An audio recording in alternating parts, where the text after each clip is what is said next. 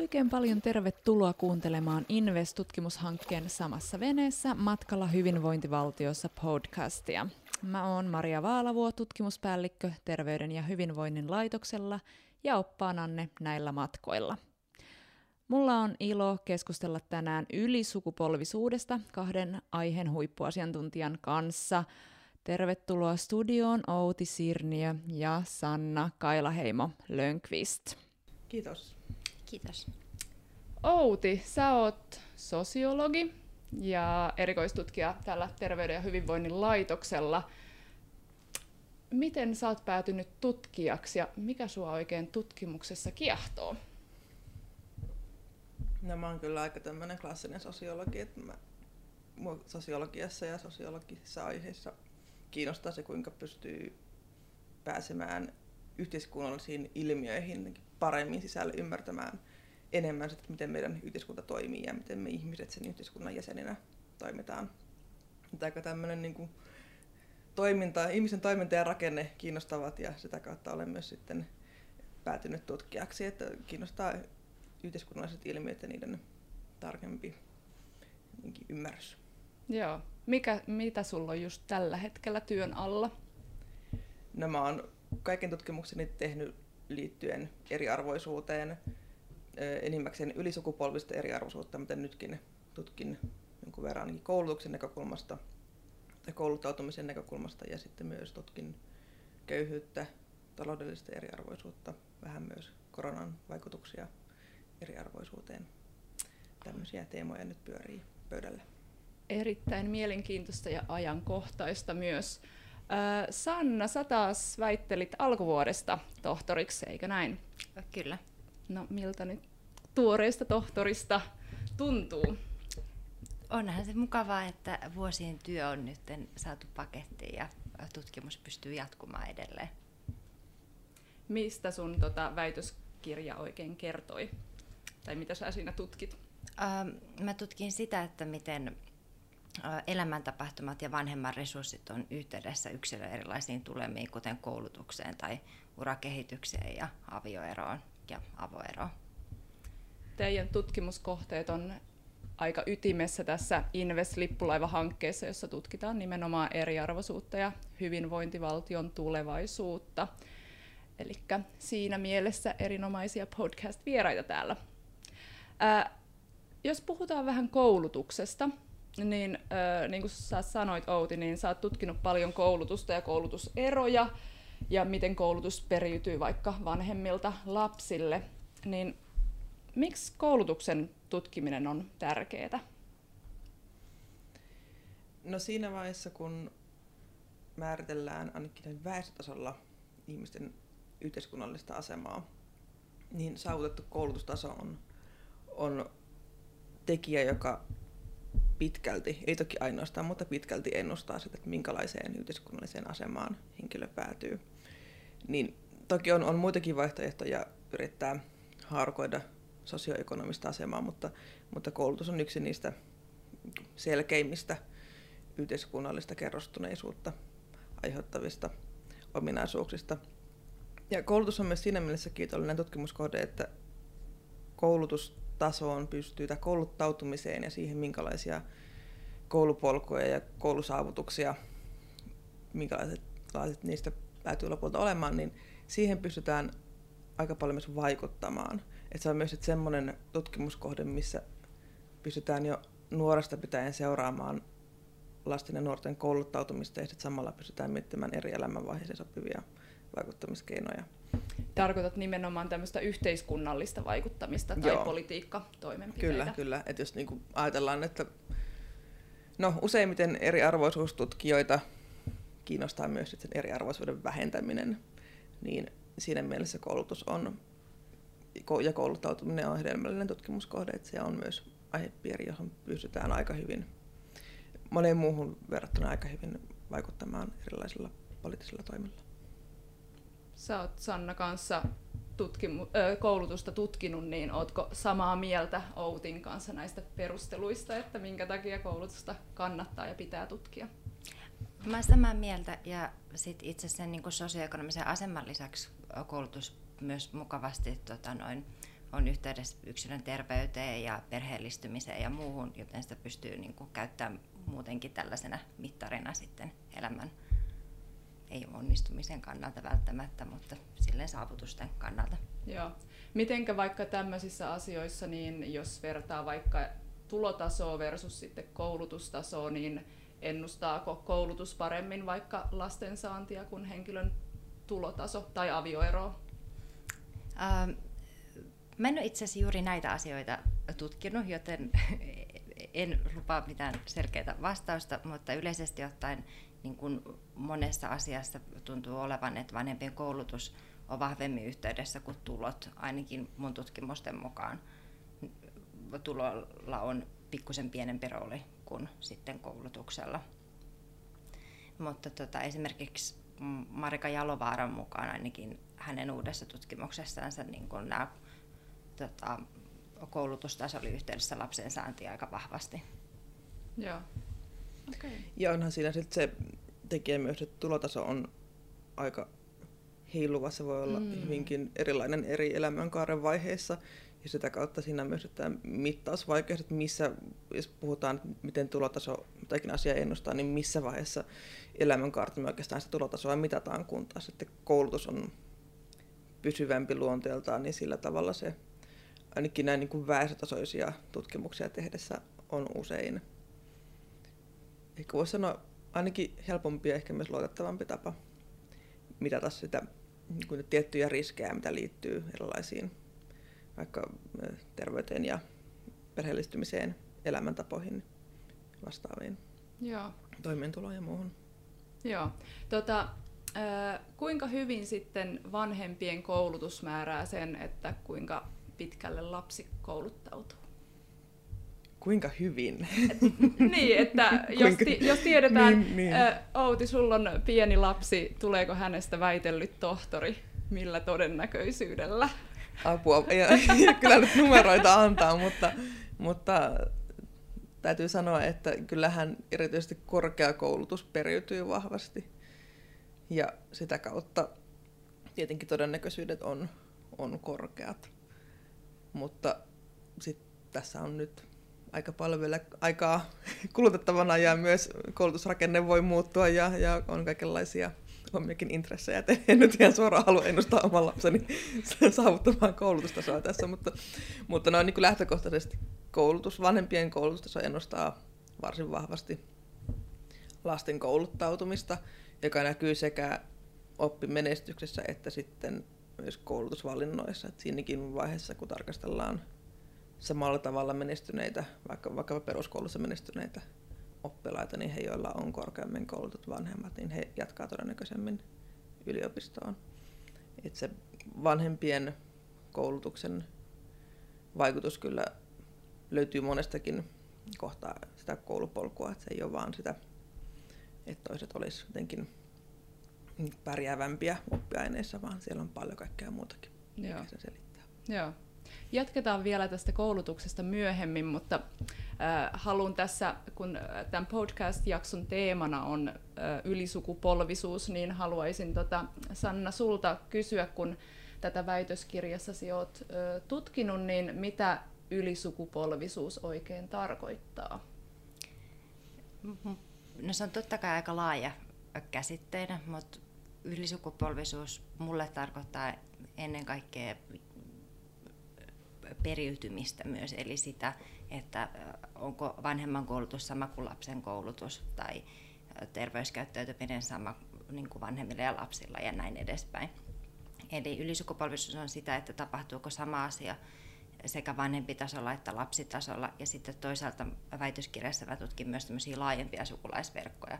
Et tarkastelussa oli myös niin kuin, omia vanhempien lisäksi puolison vanhemmat että näkyykö tämmöistä ylisukupolvista käyttäytymistä sit niin kuin monella eri tasolla. Mitenkä tota puolison vanhemmat vaikuttaa henkilön elämään?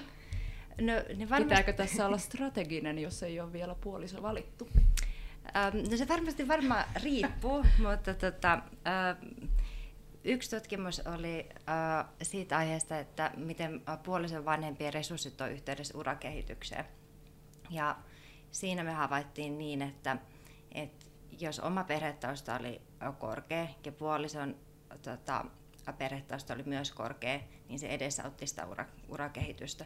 Mutta valitettavasti me ei löydetty sellaista tutkimustulosta, että, että niin sanotusti niin kun, tämmöinen tuhkimotarina naimalla ylöspäin saisi kompensoitua omaa matalaa niin kuin perhetausta, niin sellaista ei sitten löytynyt. Okay. Joten, mutta ei, eli toisin sanoen ei pysty strategioimaan, koska omaa perhettänsä ei voi valita. Entä voiko se jotenkin, oliko sitten toistepäin tämmöinen käänteinen tuhkimotarina, että jos nai alaspäin, sun puolisolla on heikosti koulutetut vanhemmat, niin onko sillä negatiivinen vaikutus? Vai öö, sille ei ole mitään vaikutusta? No sille ei tuntunut olevan juurikaan vaikutusta ja se on mun mielestä aika niin kuin loogista siinä mielessä, että totta kai sun eniten vaikuttaa sun omat vanhemmat eikä niinkään puolison vanhemmat, koska omat vanhemmat on ollut elämässä kuitenkin syntymästä saakka ja puolison vanhemmat on tullut sinne elämään vasta sitten, kun sä oot tavannut sun puoliso. Voisin kuvitella myös, että se ikävaihe, missä sä tapaat sun puolison vaikuttaa, että jos sä vasta nelikymppisenä hankit partnerin, niin sitten vaikutus alkaa olemaan vähäisempi sillä sun puolison perheellä. Mm, varmasti se voi olla näinkin. Me itse asiassa just tota ajoitusta tutkittu siinä, vaan me otettiin tota noin, yksilön kaikki tota noin, puolisot ja puolisoiden vanhemmat siitä, kun ne täytti 18 ja siihen 40 saakka. Ja sillä tavalla me saatiin se urakehityskin tota, catchattyä sieltä. Okei, todella mielenkiintoista lukijoille, äh, lukijoille, kuuntelijoille vinkiksi tämä. Ää, tota, näyttää siis siltä, että tätä ylisukupolvisuutta voidaan tutkia niin kuin aika monessa eri asiassa, että onko se sitten avio, erot, lasten saanti, koulutus, tulot, terveys, että, että laaja, laaja skaala niin kuin tutkimuskohteita. Mutta minkä takia meidän sitten pitäisi olla kiinnostuneita ylisukupolvisuudesta? No, ylisukupolvisuutta pidetään mahdollisuuksien tasa-arvon mittarina. Eli ajatellaan, että mitä vähemmän perhetausta ennustaa lasten saavutuksia ja elämää, niin sitä, sitä paremmin mahdollisuuksien tasa-arvo toteutuu. Sehän on niin kuin, käsitteenä oikeastaan no hyvin käytetty sekä yhteiskunta- että taloustieteissä ja sitten myös politiikassa oikeastaan kaikkien poliittisten puolueiden hyväksymä periaate. Ja ajatuksena on silloin, että yhteiskunta toimii paremmin, kun mahdollisuuksien tasa-arvo toteutuu. Eli silloin ei hukata sitä lahjakkuusreserviä. Eli hukata niitä, niitä ihmisiä, jotka oikeasti olisikin lahjakkaita jossain asiassa, mutta ei pääse siihen asemaan tai siihen tehtävään tai pysty toteuttamaan itseään samalla tavalla kuin heidän lahjakkuutensa tai heidän kykynsä, heidän omat toiveensa sitä veisivät. Et, et se on niin kuin yhteiskunnan toimivuuden kannalta tärkeää, että meillä on, on pystytään niin kuin käyttämään hyväksi kaikki se osaaminen mitä, ja motivaatio, mitä meidän yhteiskunnassa on. Ja sitten tietenkin tärkeää myös niiden yksilöiden kannalta, koska sit se lisää yksilöiden hyvinvointia, kun heillä on sellainen kokemus, että he on päässeet elämässään toteuttamaan sellaisia asioita, mitkä on ollut heidän motiiviensa ja kykyjensä muka- mukaisia, eikä niin, että jotakin olisi jäänyt saavuttamatta sen takia, että, että esimerkiksi joku perhetaustaan liittyvä tekijä olisi sitä estänyt. Joo.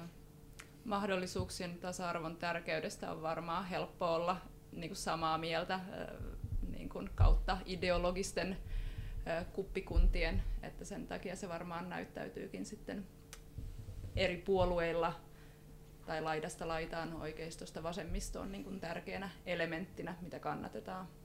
Toki sit se vaihtelee enemmänkin sen mukaan, että minkälainen, minkälainen periytymisen taso pidetään vielä kuitenkin sitten hyväksyttävänä. Mm. Että toiset näkee, että enemmänkin periytymistä voi tapahtua, jolloin se kuitenkin vielä on sen tasa-arvon mukaista oletuksella, että kaikilla kuitenkin on ollut samat mahdollisuudet, ja sitten taas toiset haluaisivat tasoittaa vieläkin enemmän niitä eroja. Että se vähän, se, sit ideologinen tausta sit vaikuttaa siihen, että kuinka paljon sitä, niitä eroja haluttaisiin tasoittaa, mutta käytännössä kaikki on mahdollisuuksien tasa-arvon puolella.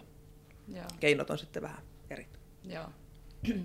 Sanna, sulla on tota, Väikkärissä, sä oot katsonut niitä erilaisia ää, elämäntapahtumia Ja. ja sitten, niin kuin, että miten se perhetausta vaikuttaa siihen, että mikä sen tapahtuman negatiivisen tai kenties joskus positiivisenkin tapahtuman vaikutus elämään on, niin onko sieltä löytynyt jotain semmoista, mikä on jotenkin hälyttävää tai joka olisi niin kuin vastoin tätä mahdollisuuksien tasa-arvon teesiä? Se on hyvä kysymys. Mä en ole sitä oikeastaan aikaisemmin ihan juuri tuolta näkökulmalta ajatellut, mutta tota, ää, ainakin voisi ajatella, että yhdessä artikkelissa tutkittiin sitä, että miten mm, vanhempien resurssitoyhteydessä yksilön niin kuin, ä, työkyvyttömyyteen nuoruudessa.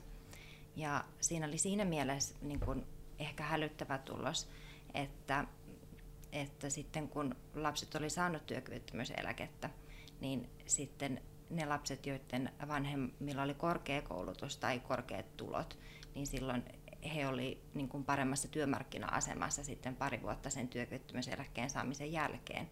Eli he oli päässyt takaisin muita todennäköisemmin työelämään tai opiskelemaan ja näin edespäin. Ja sitten taas matalasti koulutetut koulutettujen vanhempien lapset oli taas muita useammin edelleen työkyvyttömyyseläkkeellä tai työttömänä.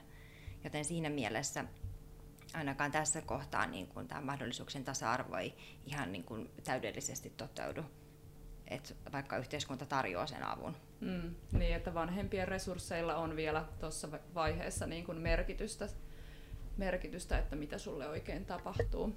Tosi kiinnostavaa.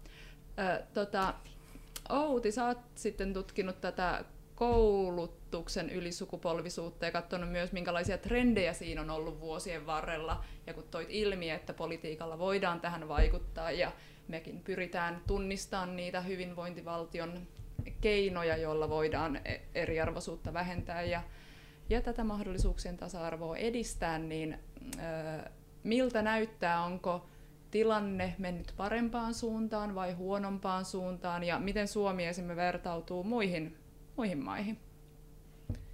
No nyt viimeisimpien tutkimustulosten perusteella, jotka, jossa katsotaan 80-luvun puolivälin asti syntyneitä, niin siellä näkyy, että perhetaustan yhteiskouluttautumiseen on lisääntynyt. Eli sillä tavalla ollaan niin kuin aikaisemmin niiden 60-luvulla syntyneiden kohdalla ollaan oltu vielä eurooppalaista siellä, niin kuin, kaikkein vähiten eriarvoista porukkaa, mutta nyt sitten Euroopan mittakaavassa ollaan siirrytty tämän eriarvoisuuden suhteen niin lähemmäs semmoista eurooppalaista keskiarvoa.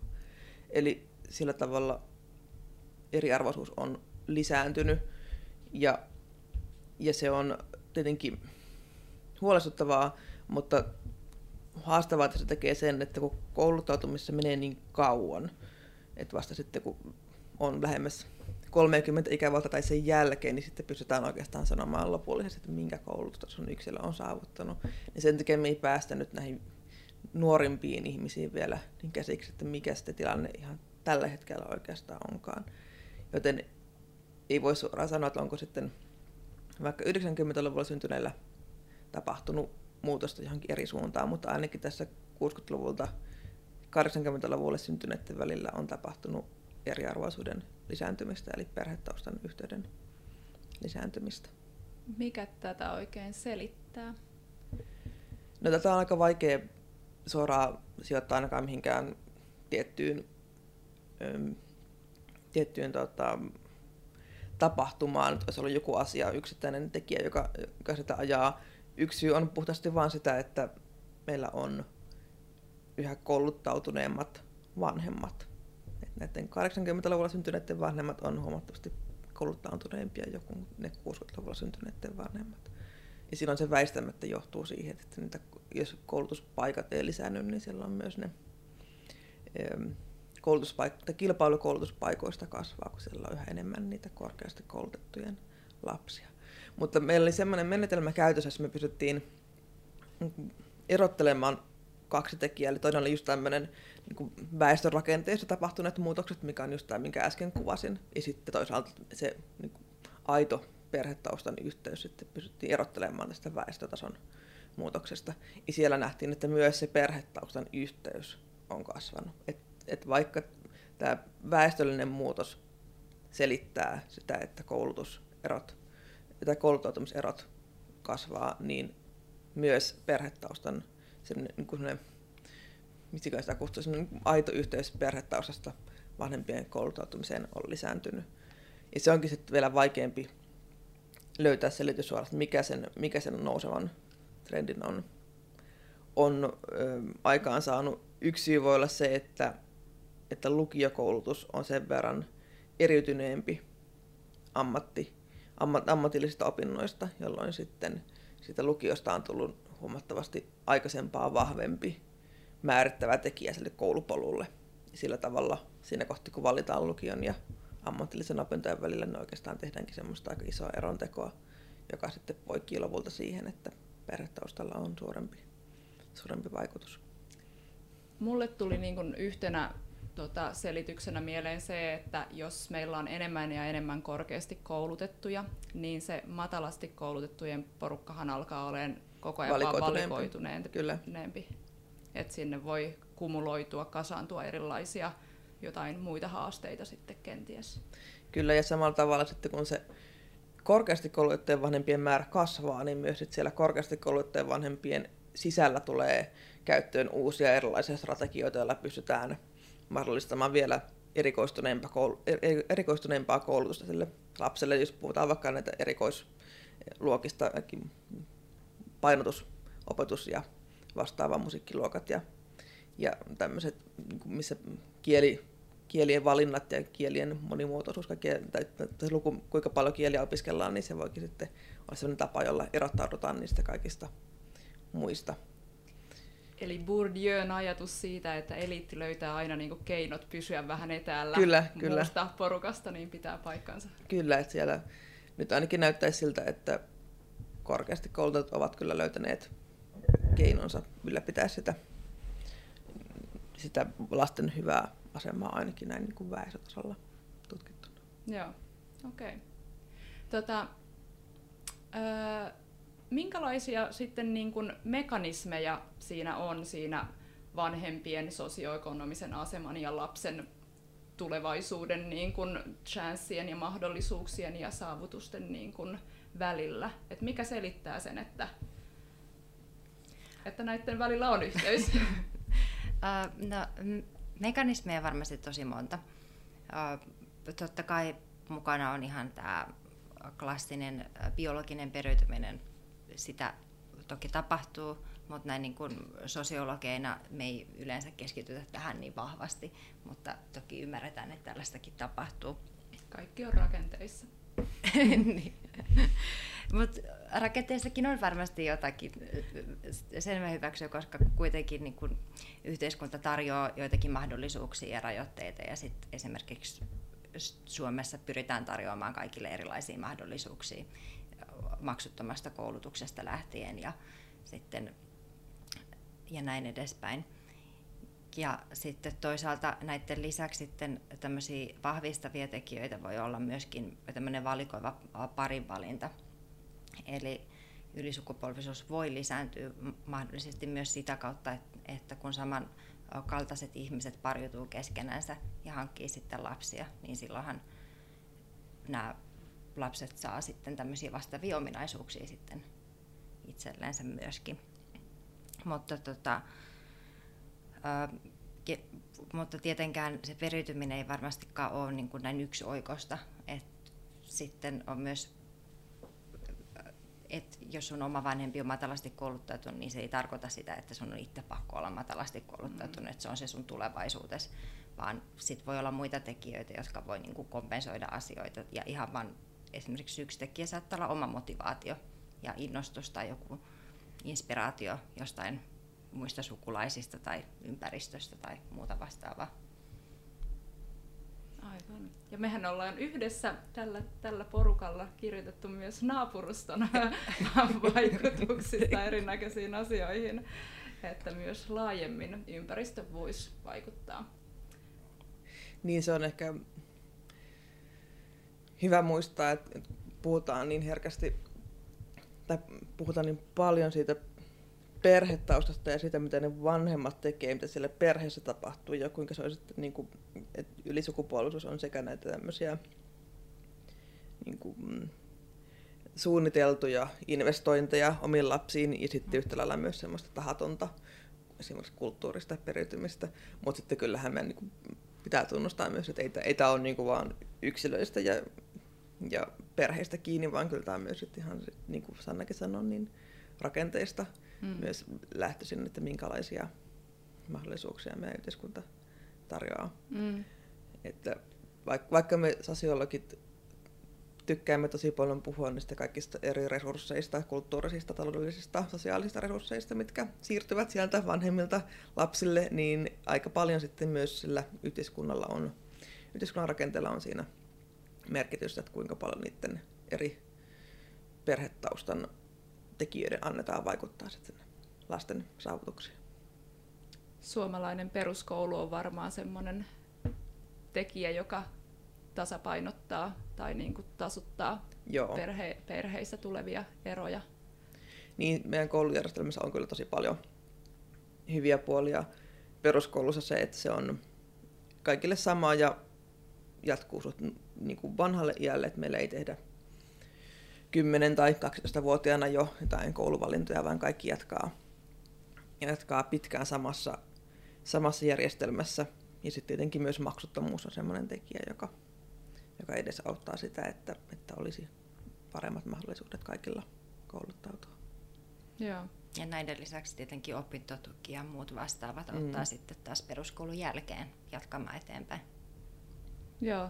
T- tota, tässä tulikin vähän tätä, tätä politiikkapuolta, niin tosiaan voisi niin olettaa, että Suomessa tämä vanhempien vaikutus ei ole niin vahva kuin jossain tietyissä maissa, jossa ylipäätänsä eriarvoisuus on voimakkaampaa ja järjestelmä on sellainen, ettei se välttämättä tue niin kuin, sosiaalista nousua. Niin mitä semmoisia muita tekijöitä tämän koulutusjärjestelmän lisäksi voisitte nostaa, mikä niin kuin edesauttaa sitä, että, että se matala koulutus ei vaikka periydy tai tai sitten päinvastoin semmoisia tekijöitä jostain ulkomailta, jotka nimenomaan lisää sitä, että, että se sosiaalinen nousu vaikeutuu. No ainakin Sannan äsken mainitsema opintotuki linkittyy meidän koko hyvinvointivaltiojärjestelmään, joka on, on semmoinen, joka edesauttaa ylisukupolvi, sitä, että on vähemmän ylisukupolvista periytymistä ja toisaalta enemmän sosiaalisen liikkuvuuden mahdollisuuksia. Että meillä on paljon muitakin etuksia ja tukimuotoja. Meillä on aika niin verrattain vähäistä lapsiköyhyys, vaikka sitäkin toki, toki on. Ja meillä on vaikka terveydenhuolto, joka on, on laadukasta ja julkisesti tuotettua. Et nämä on kaikki semmoisia niin pieniä komponentteja, jotka yhdessä edesauttaa sitä, että, että se kaikkein vähäosaisimpien ja kaikkein parhaimmassa asemassa olevien välimatka ei olisi niin suuri, joka sitten taas se auttaa siihen, että, että meidän elämän, elämäntilanteet ei ole niin, niin kuin eri, erillään toisistaan ja silloin on helpompi myös ö, saavuttaa sellaisia asioita elämässä, joihin välttämättä ei, ei sieltä perhetaustasta olisi saanut niin hyvää, hyvää lähtökohtaa. Hmm. Onko sulla Sanna tähän jotain lisättävää tai tuleeko sulla mieleen jotain semmoisia tekijöitä, jotka sitten taas voi vaarantaa tämän sosiaalisen nousun mahdollisuuden? Öm, yksi on tietenkin sellainen, että, että, että mä ehkä keskittyisin myös siihen, että, että millaista meidän opintoohjaus on. Että se ei sitten niinku tavallaan ohjaa tiettyjä ihmisiä niinku tietynlaisille aloille, jolloin käytännössä esimerkiksi tämä voisi olla yksi hyvä tapa niin kuin vaikuttaa asiaan siten, että perhetausta ei välttämättä niin kuin vaikuttaisi niin vahvasti, jos erilaisia koulutusvaihtoehtoja niin kuin tuotaisiin paremmin ilmi kaikille sekä sukupuolesta ja kaikista muista tekijöistä riippumatta. Ja tähän liittyy myös, että meillä on järjestelmä, koulutusjärjestelmä, jossa ei ole umpikujia. Just näin. Että monissa muissa maissahan on, on niin, että kun valitsee kerran jonkun yhden polun, niin sit sieltä ei enää toiselle siirrytä. Mutta no. meidän järjestelmä on sellainen, missä tavallaan missä tahansa nivelvaiheessa pystyy vielä, vaihtamaan toisaalle. Mutta opinto liittyen niin on, meillä on harmillisen vähän opiskelijoita, jotka siirtyisivät ammatillisesta opinnosta sitten enää korkeakoulutukseen. Et siinä on varmasti sitten semmoinen kohta, mikä järjestelmä tavallaan, järjestelmä mahdollistaisi sen, mutta sitä ei kuitenkaan moni tee. Joten se on semmoinen, missä sitten pystyisi ehkä enemmänkin pyrkiä vaikuttamaan tilanteeseen. Joo, ja ammattikoulu ja lukio yhdistäminenkin on tosi harvinaista kuitenkin. Että et tätäkin väylää saattaisi mm. niin kun, tai ehkä kannattaisi vahvistaa mahdollisesti, mm. niin sitten se olisi niin kuin mahdollisuuksia jatkaa niin kuin vahvemmin joko yliopistoon tai ammattikorkeeseen tai sitten jättää koulutus siihen kohtaan vaikka aluksi ja sitten käydä työelämässä ja jos intoutuu jostakin, niin jatkaa sitten eteenpäin.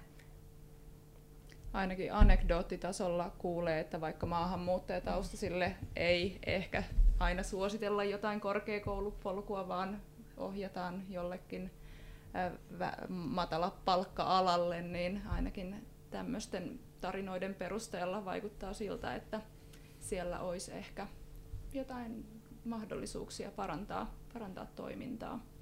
Mutta tähän liittyen mä huomaan, että mä nyt takerroin siihen, kun sä käytit sanaa sosiaalinen, termiä sosiaalinen nousu. Mm. Että ehkä nykypäivänä jo enemmän puhutaan liikkuvuudesta, joka voi olla myös sosiaalista laskua. Ja silloin ajatellaan, että se sosiaalinen laskukaan ei ole huono asia, jos se on kuitenkin sit sen yksilön omien toiveiden ja kykyjen mm, mukaista. Et sitten näissä keskusteluissa aina herkästi jotenkin menee siihen, että yritetään, tai voi ryhtyä kuulostaa siltä, että nyt me yritetään saada kaikkea sinne korkeakouluun, mutta sehän ei ole tietenkään minkään periaatteen mukaista, vaan ajatuksena on, että kaikki saavuttaisi just sen, tai ne asiat elämässä, mitä itse haluaa, eikä niin, että se on mikään pakkoväylä, että kaikki pitää sitten sinne korkeasti, korkeaan koulutukseen saada. Totta, tuossa paljastui vain mun keskiluokkainen tausta. ehkä, ehkä se, että on tutkinut köyhyyttä, niin ajattelee aina sitä jotenkin nousua kyllä. ylöspäin sieltä, kyllä. mutta toi oli, toi oli hyvä huomautus kyllä. Tota, ää, mi, miten sitten, tota, puhutaan usein myös huono-osaisuuden kasautumisesta – että sulle ei ole vaan niin kuin, että sä oot köyhä, vaan sitten sulla on myös huono terveys ja, ja, ja näin poispäin, niin mitenkä tämä huono-osaisuuden kasaantuminen näkyy tässä ylisukupolvisessa kontekstissa? Missä määrin sitä on tutkittu, että miten kaikkia tämmöisiä erilaisia huono-osaisuuden komponentteja saattaa periytyä samanaikaisesti tai miten ne linkittyy toisiinsa? Niin jonkun verran siitä jo tiedetään erityisesti toimeentulotukiasiakkuus, työttömyys, matala koulutus, terveysongelmat, niillä on, on tutkimusten mukaan valitettava taipumus kasautua. Mä en oikein ole varma, onko tähän lopulta löydetty semmoista yksittäistä selitystä, miksi näin käy, mutta, mutta puhutaan muun muassa tämmöisenä niin kuin Matteusefektinä, jossa toisaalta no, raha tulee rahan luo ja hyvä tulee hyvän luo ja sitten taas käy niin, että to, to, niin kuin, sit kääntöpuoli on se, että, että jos on, on niin kuin epäsuotuisia elämäntapahtumia tai, tai muuta niin kuin, se, semmoista meneillään, mikä, mikä ei ole niin, niin jotenkin toivottavaa, niin sitten sinne herkästi voi käydä niin, että se rupeaa, ne huono rupeaa kasaantumaan. Ja silloin meillä on tilanne, jossa herkästi sitten rupeaa myös enemmän eriytymään yhteiskunta. Mutta tästä Sanna voi korjata, mutta tästä mun käsittääkseni ei ole hirveästi mitään semmoista suoraa tutkimusta, että me tiedettäisiin, mitä, mikä on, niin kuin, onko tilanne ruvennut huonontumaan viime aikoina vai onko se pysynyt suhteellisen samana.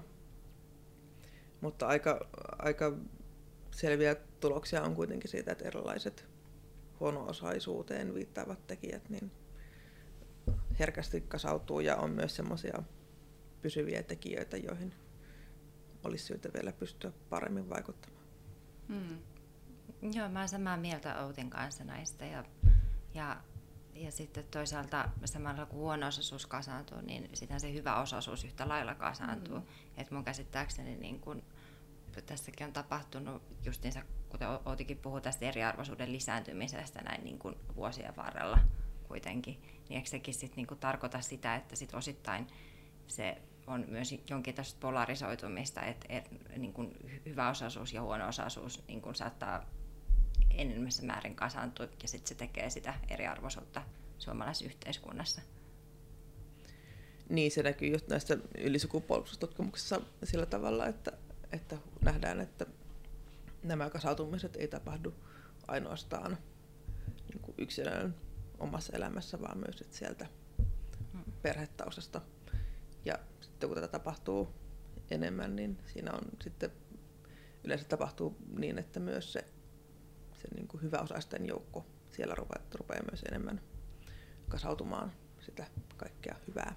Hmm. Voidaanko me tunnistaa jotain juurisyytä? Et siis mä ajattelen tästä politiikan teon näkökulmasta, että sittenhän jos niitä eri komponentteja huono-osaisuudesta vaikka kasaantuu, niin on aika vaikea keksiä keinoja, millä sitä lähtee purkaan, ellei meillä ole joku täsmä, täsmä instrumentti johonkin tiettyyn kohtaan, mikä on se, mikä laukaisee kaiken. Mä en usko, että tämmöistä on joo, olemassa. Joo, joo, joo, mulla on vähän sama juttu, että siis, et, et, et mä en usko yhteen täsmäjuttuun. Mä toki uskon koulutukseen niin kun, ja sen merkitykseen ihmisen elämässä ja siihen, että et, et, jos ihmisellä on suinkin mahdollisuus, niin sen kannattaa hankkia joku koulutus, koska se mahdollistaa elämässä pärjäämisen suomalaisessa yhteiskunnassa, kun se on nykyään ihan hirveän hankalaa pelkällä peruskoulututkinnolla löytää vakaata työelämää tai muuta vastaavaa. Eli jos on joku kohta, johon mä vaikuttaisin, niin se on se, että ihmisillä olisi joku ammattitutkinto. Ja tässä kohti päästään sitten oikeastaan myös niihin tekijöihin, mitkä sieltä perhetaustasta periytyy siinä vaiheessakin, jos, jos se koulutus vaikka jää kokonaan saavuttamatta. Hmm. Et jos miettii nuorta, joka on vaikka itse jäänyt koulut, koulutuksesta syrjään ja ei ole, ei ole tota, toimeentuloa muuta kuin toimeentulotuesta ja on, on työttömyyttä jo nuorella iällä, niin valitettavan usein siellä on sit samantyyppisiä tekijöitä myös. Perhetaustassa, joka sitten niin kuin heijastelee sitä, että ei ole ehkä ollut semmoisia malleja ja semmosia, semmoista tukea, joka olisi edes auttanut siihen, että, että se oma, oma kouluttautuminen ja oma ammatin valinta ja sen ammatillisen tutkinnon tai jonkun muun tutkinnon suorittaminen olisi ollut mahdollista. Et se, mä olen samaa mieltä, että kouluttautuminen on, on tärkeä tapa, mutta sitten pitää pystyä katsoa sinne paljon aikaisemmin jo, että mitkä on ne tekijät, mitkä selittää sitä, että joku nuori jää vaikka peruskoulun varaan. Ehdottomasti. Mitenkä sitten, kun tuota, tuossa toit ilmi aiemmin, että erilaiset asiat periytyy ja varmaan vaikka sosiaaliset normit ja erilainen käyttäytyminen, niin sitten välillä puhutaan myös tämmöisestä köyhyyden kulttuurista, että jotenkin se tukien varassa eläminen periytyisi vanhemmilta lapsille, olisi niin kuin, ei olisi niin stigmatisoitua. Mitä mieltä olette tämmöisestä väitteestä? No silläkään ei ole, on aika, tutkimustulokset ei ole mitenkään suoraa tähän suuntaan näyttäneet, on, on monenlaista tulosta. Ja useimmiten kai kysymys ei ole sinänsä sen köyhyyden köyhyyden liittyvästä kulttuurisesta pääomasta, joka siirtyisi vain enemmänkin siitä yhteiskunnallisesta asemasta, joka on, niin kuin, että, että sen henkilön ja perheen asema suhteessa muihin on se merkittävämpi tekijä oman käsitykseni mukaan kuin sitten se niin kuin virallisesti juuri se nimenomainen köyhyys. Että jos silloin kun on, on yhteiskunta, jossa on hurjat tuloerot, niin se oma asema siellä tulojaan matalassa päässä on nyt vaan niin erilainen kuin kaikkialla muulla, että se myös se rakenne johtaa siihen, että, että se kaikki elämä on, on niin erilaista. Et en, en, niin kuin, en suoraan allekirjoita köyhyyskulttuuriteesiä, vaikka sitä jotkut kannattavat. Se on ehkä se, mikä jää jäljelle silloin, jos ei pysty selittämään jotain tiettyjä tuloksia, vaikka sinnehän jää mustaan laatikkoon aika paljon, mm. mitä me ei pystytä selittämään Niinpä. siinä vanhempien ja lasten välisessä yhteydessä. Niin, niin Niinpä. Toi on ehkä ollut semmoinen helppo selitys sitten, vai mitä Sanna? Luulen myös näin, että se, että se on ollut helppo selitys, mutta mä oon samaa mieltä, että mä suhtaudun siihen vähän varauksella ja enemmänkin mä suhtaudun niin kuin ymmärryksellä niin kuin siinä mielessä, että jos elämässä on tosi paljon hankalia asioita, niin siinä mielen päällä on todennäköisesti enemmänkin niin kuin se, että missä saadaan ruokaa ja maksettua laskut ja nämä, eikä sitten ollenkaan ne samat asiat, mitkä sitten taas keskiluokkaisella perheellä on, jolloin sitten ehkä se elämä keskittyy tiettyihin muihin asioihin. Ja jos sitten tulonsiirtoina saa rahaa tähän, niin se nähdään totta kai hyvänä asiana, jos ei tavallaan palkka ole mahdollinen sillä hetkellä. Joo. Hyvä. Tota, mi, mitä sitten, tota, mikä erityisesti huono-osaisuudessa tai eriarvoisuudessa teitä huolestuttaa, mikä, mikä eriarvoisuuden muoto esimerkiksi? Eriarvoisuuttahan tapahtuu eri asioissa, ei vain koulutuksessa ja tuloissa, vaan monilla muilla elämän aspekteilla. Voiko ylisukupolvisuustutkija sanoa tähän mitään muuta kuin, kuin ylisukupolviset tekijät?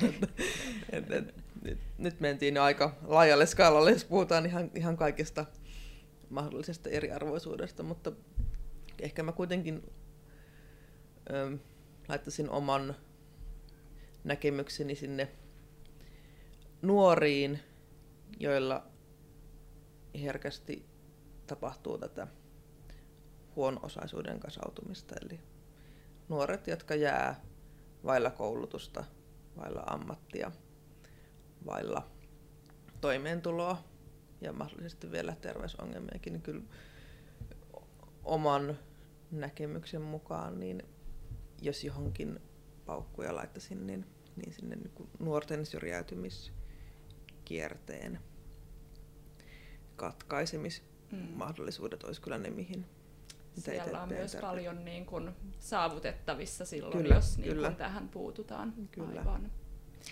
Joo, ehdottomasti tämä, vaan siitä samaa mieltä. Ja sitten oikeastaan nuorten syrjäytymisriskin lisäksi mä ehkä keskittyisin myös kun, tota, maahanmuuttajien tähän asemaan ja koulutukseen ja työelämään kiinnittymiseen, jotta sitten heidän lapsensa sitten niin kuin pystyvät yhtä lailla sitten saamaan samat mahdollisuudet elämässä ja koulutuksessa, joten siinä on yksi toinen, mutta käytännössä kaikkihan näitä yhdistää se, just mistä Autekin sanoi, että niin kun ne nuoret, jotka ovat syrjäytymisvaarassa, niin olisi syytä löytää mahdollisimman pian, jotta he ei sitten syrjäydy. Aivan. Tota, teillä on tutkijoin, tutkijoina varmaan aina liuta ajatuksia pöytälaatikossa, mitä haluatte tutkia mitä, mie- tai mitä ajatuksia teillä on siitä, että mitä pitäisi tutkia, jotta me saadaan vaikuttavia politiikkatoimenpiteitä suunnattua vaikka näihin syrjäytymisvaarassa oleviin nuoriin? No mä itse tällä hetkellä olisin eniten kiinnostunut niistä koulutusvalinnoista. Mua, mua kutkuttaisi päästä tarkemmin avaamaan sitä laatikkoa, että mikä, mi, millä tavalla, mä, mä en tiedä onko tämä mahdollista tutkia lopulta, mutta että mikä se on se, että et siinä vaiheessa kun vaikka tehdään peruskoulun jälkeen valinta, että minne haetaan tai haetaanko yhtään mihinkään, niin se on jo aika vakiintunut se, yllättävän vakiintunut se, se niin kuin toive siitä, mihin, mihin lähdetään. Jolloin silloin se tarkoittaa, että se on niin kuin jo vuosia aikaisemmin siellä muhinut. Mm. Jos, jos ihan mitä tahansa saisin tutkia, niin mä haluaisin paremmin selvittää, mikä johtaa koulutustoiveisiin, koulutusvalintoihin. koska silloin pystyttäisiin myös sitten ehkä avaamaan sitä, että, että voitaisiko me niille jo vaikuttaa siihen, että ne, jotka oikeasti kyllä voisikin valita jotain muuta kuin he nyt valitsevat, niin että heillä olisi mahdollisuuksia siihen. Hmm. Kiinnostavaa. Ja silloin tämä linkittyy myös siihen, siihen tota, niin kuin peruskoulun jälkeistä tutkintoa vaille jäämiseen. Että mikä myös on se, mitkä on ne kaikki tekijät siellä, jotka johtaa lopulta siihen, että joko ei ikinä niin, hae opintoihin toiselle asteelle, mikä nykyään toki on aika harvinaista, tai sitten se, että ei lopulta saa sitä, saa sitä loppuun asti tehtyä. Tämähän on kiinnostavaa, koska tässä niinku huomaa, kun ajattelee omaa itseensä, että kuinka itsestään selvää on ollut, että menee vaikka lukioon. Kyllä. Mutta eihän se kaikille ole näin. Niinpä, ja että mistä niinpä. se ajatus on edes tullut, että niinpä. totta kai mä menen lukioon ja sieltä yliopistoon. Että... Niinpä.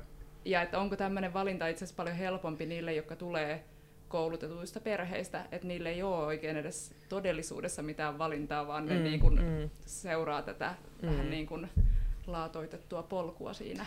Niin samalla sitten se voi niin kuin mennä toisinpäin, että tälle henkilölle sit sen ammatillisen opinnon, opintolinjan valinta voikin olla paljon suurempi poikkeama siitä normaalista Jaa, ja sitä kautta isompi kynnys ottaa kuin Aivan. jatkaa sillä polulla, mikä on jo valmiiksi tasoitettu. Mutta et, et siellä on, no me nyt ollaan tässä pöydässä myös tämmöisiä rekisteriaineistoilla tekeviä tilastollisia aineist- menetelmiä hallitsevia tutkijoita, mutta se, mitä siellä oikeasti pääsisi kädiksi, niin pitäisi päästä niin kuin laadullisesti sinne ihan... Outi, nyt sä jalkaudut. Mä en jalkaudu, mutta mä, mä luen niiden kaikkien muiden hyvien tutkijoiden tuloksia ja, ja osallistun niihin mielelläni asiantuntijana. Mitä Sanna, mitä sä haluaisit tutkia, että saadaan vaikuttavaa politiikkaa? No se oikeastaan nivoutuu tähän Outin juttuun siinä mielessä, että minusta olisi hirveän mielenkiintoista oikeasti tietää, että jos elämässä tapahtuu jotain tai sulla ei ole niin kuin suotuisat lapsuuden olosuhteet tai muuta vastaavaa, niin miksi jotkut pärjää ja miksi jotkut ei pärjää. Ja et mitkä on niitä tekijöitä, jotka sit niin voi johtaa eteenpäin ja hyvään ja mitkä sitten on niitä, jolloin niin kun homma tyssää kokonaan tai hidastuu tai muuta vastaavaa. Niin minusta olisi niin kun hirveän kiva päästä vielä syvemmälle ja niin kun laajemmin tietää, että mitkä on näitä tekijöitä, koska sittenhän me pystyttäisiin vaikuttamaan niihin. Mm. Mutta tämähän on toki aika laaja ja absurdi ajatus saada kaikki selvitettyä, mutta se olisi toki toiveena. Toi olisi kyllä tärkeä ja välillä ajattelee, että kun me niin välillä keskitytään hirveän sen negatiivisiin asioihin tutkimuksessa, niin joskus olisi kyllä kiva perehtyä tuommoisiin, että mitkä on ne positiiviset asiat, jotka elämässä kantaa yli vaikeiden tilanteiden tai vähän haastavamman perhetaustan tai, tai näin poispäin, miten niitä voidaan lisätä elämässä. Tota, meillä alkaa kohta aika loppuun ö, tässä näin, niin mä haluaisin vielä tähän loppuun kysyä teiltä, että jos me tota, tänne podcastiin saataisiin kutsuttua ihan kuka tahansa tämmöinen huippututkija, niin ketä te haluaisitte kuunnella? Ihan mistä vaan. Ihan mistä vaan. Onko Sannalla jo nimi? No, mulla on pari ajatusta, kun mä tota, aika hienoa, mutta tota, jos kotimaisista, niin mä kutsuisin varmaan Irene Friksin, koska tota, hän on supertaitava selittämään asioita ja, ja taitava tutkija. Et hän on nyt viime aikoina justiinsa näistä niin kun, segregaatiosta koulutuksen ja, ja tota, töiden suhteen naisten ja miesten välillä tutkinut. Että tämä voisi olla yksi tämmöinen hyvä kotimainen valinta. No hyvä, Irene, jos olet kuulolla, niin, niin kohta lähtee kutsu. Joo, me ollaan just Irenen kanssa tutkittu koulutusvalintoja ja sukupuolta ja perhetaustaa. Okei, okay, no mä en edes tiennyt, että sä olet siinä mukana. joo, joo. Mutta tää on kato Irene fani kyllä, kyllä. Irene mukaan, että tervetuloa seuraavaksi. Öm, mä lähtisin ulkomaille. Mä kutsusin Michelle Jacksonin ah. osasta. Hän on vasta julkaissut kirjan jota en ole vielä kyllä päässyt lukemaan, mutta on lukulistalla. Siitä, Onko tämä miten... nyt, ei, kun, ei tämä olekaan se, mä, joo. Hän on Stanfordista ja hän on julkaissut kirjan, jossa hän vähän niin kuin kritisoi ehkä enemmänkin tämmöistä usalaista sosiologiaa, jossa yritetään koko ajan luoda kaikkea semmoisia niin pienempiä poliitikkoja, pienempiä interventioita, joilla pyritään vaikuttamaan eriarvoisuuteen, vaikka oikeasti mitä pitäisi tehdä, niin olisi mm. radikaalisti räjäyttää koko systeemiä ja ihan uusiksi. Niin hän, kun hän tulee sieltä USAn kontekstista, niin minusta olisi hirveän kiinnostavaa kuulla hänen näkemyksiään suomalaisesta järjestelmästä ja, ja minkälaisia, onko toisaalta hän ottanut kirjansa oppeja meiltä ja, ja mitä hän oman kirjansa perusteella suosittelisi tänne meille. Okei. Okay. No mä laitan matkalistalle Kalifornian ja yritän päästä haastattelemaan häntä. Ihan mielelläni kuulostaa tosi kiinnostavalta. Pitää hankkia toi kirja käsiin. Hei, mutta siis todella paljon kiitoksia Sanna ja Outi erittäin mielenkiintoisesta keskustelusta ja kaikesta teidän asiantuntemuksesta ja paljon tsemppiä, että pääsette tekemään noita teidän tutkimusvisioita, mitä teillä nyt tässä tuli esille. Ainakin itsellä heräs, heräs tota semmoisia ajatuksia tutkimuksesta tässä, tässä keskustelun lomassa. Niin, sitä ei tiedä vielä, mihin tämä tie vie. Kiitos paljon. Kiitos. Kiitos.